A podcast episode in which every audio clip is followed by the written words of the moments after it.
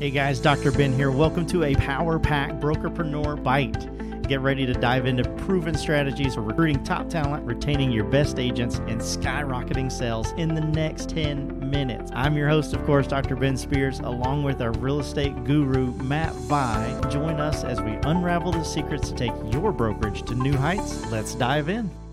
So, online marketing would be fifth with the group that I'm given. Number four would be number four would be leads. Okay. So leads is a double-edged sword. How come? Because if you really do a good job going out there and generating leads, pretty quickly your agents feel like you're competing against them. So you yeah. get one of two things. You get a whole bunch of agents that want you to continue generating leads, and as you grow, it just becomes more expensive for you. And then how do you stay ahead of that, right? Yep. Makes sense. So let me dig into that for just a second, right? If I'm promising you two leads a month, and that's 24 leads a year, and you're somebody that, that doesn't convert leads really well, that might be sexy for you for about two months. But if you don't convert well, and that was the whole reason why you're there, that's not enough leads. I want leads that automatically, magically turn into transactions, right? That's what a lot of agents are looking for. Right.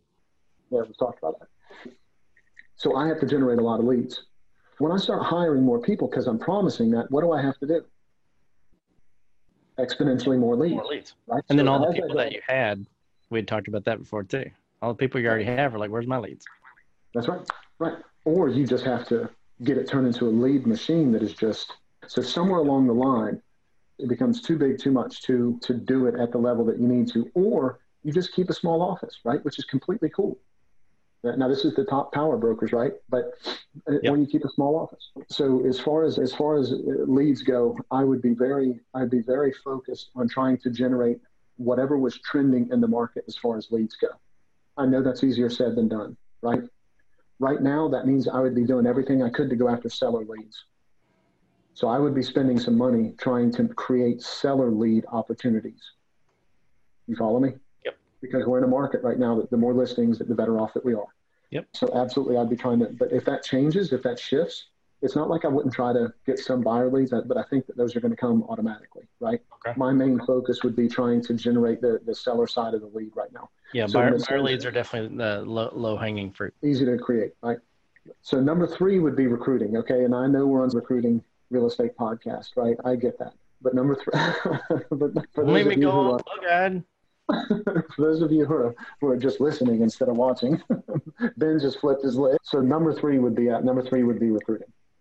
I'm talking about hard dollars spent on uh, on educating my staff so that they knew how to recruit at a very high level. Yep. I would be spending a lot of money, a lot of time, a lot of energy on making sure they understand how to attract the right people, how to get more quality appointments, how to make sure that they are, how to make sure that they get and stay connected with people because it is a marathon, not a sprint. I would be spending a lot of time, effort, and energy on that. I would stop spending so much money on buying recruits.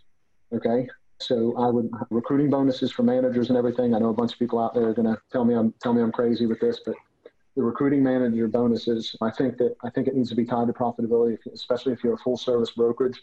The days of you being able to incentivize the manager to yep. hire people for, for brokers that for brokers that have done that, they know what ends up happening, right? For for broker owners, I shouldn't say brokers. For broker owners that, that have done that, they know what ends up happening is you get a whole bunch of numbers in there, you throw them all up against the wall, and and you lose a bunch of them. And and the reason why is because there was a financial benefit to bringing them on for the manager, not necessarily a financial benefit for bringing them on to the company. Okay.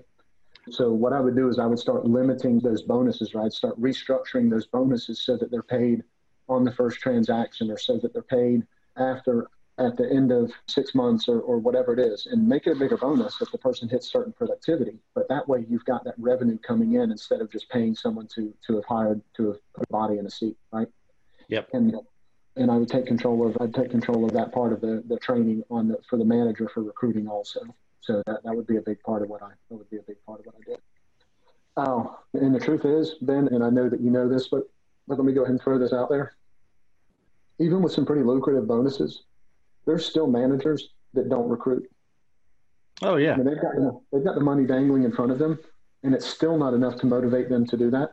And the reason why, and you and I have talked about this on webinars, and podcasts, in front of groups of people in coaching, pitching, all that kind of stuff. We've talked about this. There's a big difference between a recruiting mindset manager and a retention mindset manager.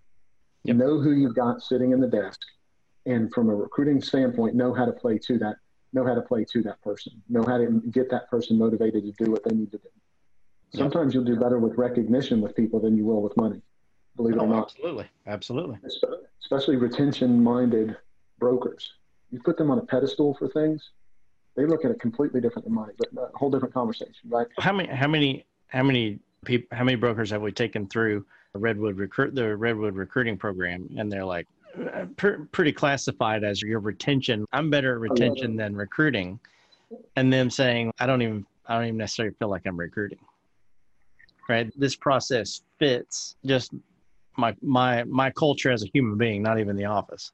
People tell us that I feel like and this isn't a sales pitch, okay? But but people are just like, how did I not know about this earlier? How did I not know that there was another way to bring people into my brokerage? Why did I feel like Smile and Dial was the only way of doing this? Right? Yeah. And and, and so if, and if Smile and Dial works, man, Smile and Dial. But if, if you don't think that's the only way for you, just understand there is a better way that you can do this. And it takes some training and it takes some know-how and it takes some tools leveraged the right way but absolutely it can be done. And if you're a retention mindset person, we've, we've got the solution for that. And if you're a smile and dial, I can take you to a whole nother level. yeah, for sure. So, Act now while supplies last. No, I'm sure. I love that voice. Uh, Why yes. is that the first time I'm hearing that voice? Yeah, That's your FM DJ voice, man. So we've got five is online marketing, four is lead gen, three is recruiting. Round out the t- round out the top two here. So tech would be number two. Okay. And, and the reason why is because I think all of the stuff that's going on right now is hiding the fact of how much technology is changing the industry. Yep. And I, I think that people should be paying attention to make sure that they don't get lost. Yeah. Okay. And, yep. and so some of that is just hiring somebody and having somebody in the office that, that, that understands it and go get a, if, if you're in a college town and you don't have an intern that you're paying a few hundred dollars a month, that keep them away from your QuickBooks and stuff like that. That's not what I'm talking about. Don't put don't turn on your Great Plains accounting system for this cat, but but cut them loose on some other stuff and say, man, what are you hearing about? What do you know? What do you see happening? And and what is it that I need to be? What is it that I need to be looking at? And, and all that kind of stuff. Just get them to roll up their sleeves and talk to you a little bit about tech and see the direction some of what's happening. Don't take one opinion and throw everything into one opinion but absolutely start collecting that information and start putting it into a place that you can do something with it from a tech standpoint. Yep. I know that I I bet I can guess what number one is. If you've been writing things down, then. so I know you probably don't think it's don't think it's training, but I would I honestly think number one is training. ben, you're brilliant. Feel, feel free to elaborate.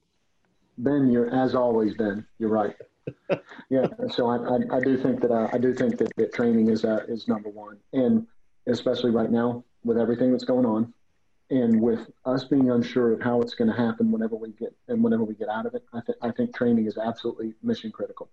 Uh, so if whether you're talking about training your managers to recruit better, whether you're talking about training your IT people, whether you're talking about training your staff, invest in your staff, teach them how to be a transaction coordinator. If you want to talk about retention and recruiting stuff that's going to make a difference, turn one of your staff members into a transaction coordinator.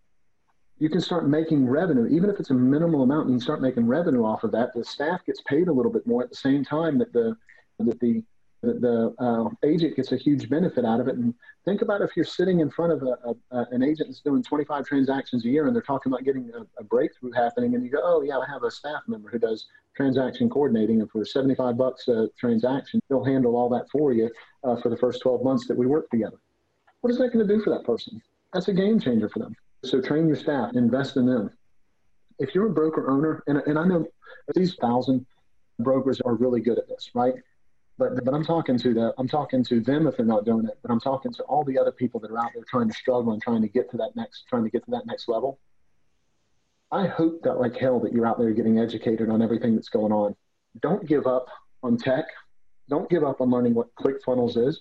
Don't give up on learning how to leverage uh, YouTube the way that you need to. Don't just turn it over uh, to your staff and say, y'all better understand this and let's figure it out. You get the wool pulled over your eyes that way, right? You end up heading in a bad direction continue your learning, continue your education, continue your growth, continue moving in the direction that you need to move in in order for you to get better.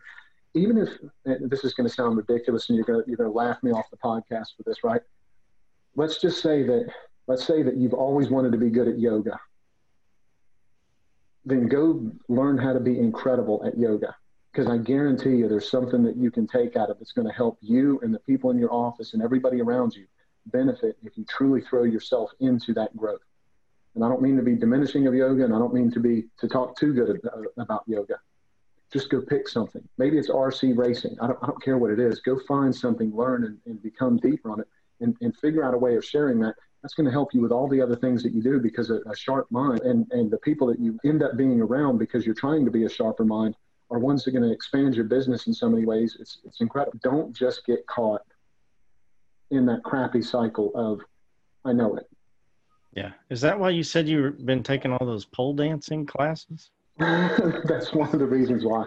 The other is my upper body strength. It gets my upper body strength. You know, I, I, tried the kettle pole thing and I kept hitting myself in the head, so I figured I'd I figured I'd dance on the pole instead. So thanks for bringing that up, Ben. This is probably you guys out in podcast land. I can guarantee you this guy ain't swinging around any pole. I'd rip that pole out of the roof the first time I tried to twirl around the ultimate that would be, recruiter. That, that would be a hell of a podcast. Yeah, so, uh, yeah, but we should do so. If this gets one million likes, hey, if it gets one million likes, I'll go ahead and get on the pole and dance. But that's awesome. Yeah but not 999,999. yeah, you me either. If we got that close, I'd take it off. hey, you know what? I'd have to, I'm, I'm going to have to start checking IP addresses at about 500,000. I like it. Awesome. Was that, is that, is that your list? Do you have anything else to add? Man, that's that's probably too much. That's probably too much opinion right there. I know you. Uh, I know. I know you like it when we go over the deep end, but if if there's one thing that I know, people love sitting around listening to other people's opinions. Yeah, whatever. Right?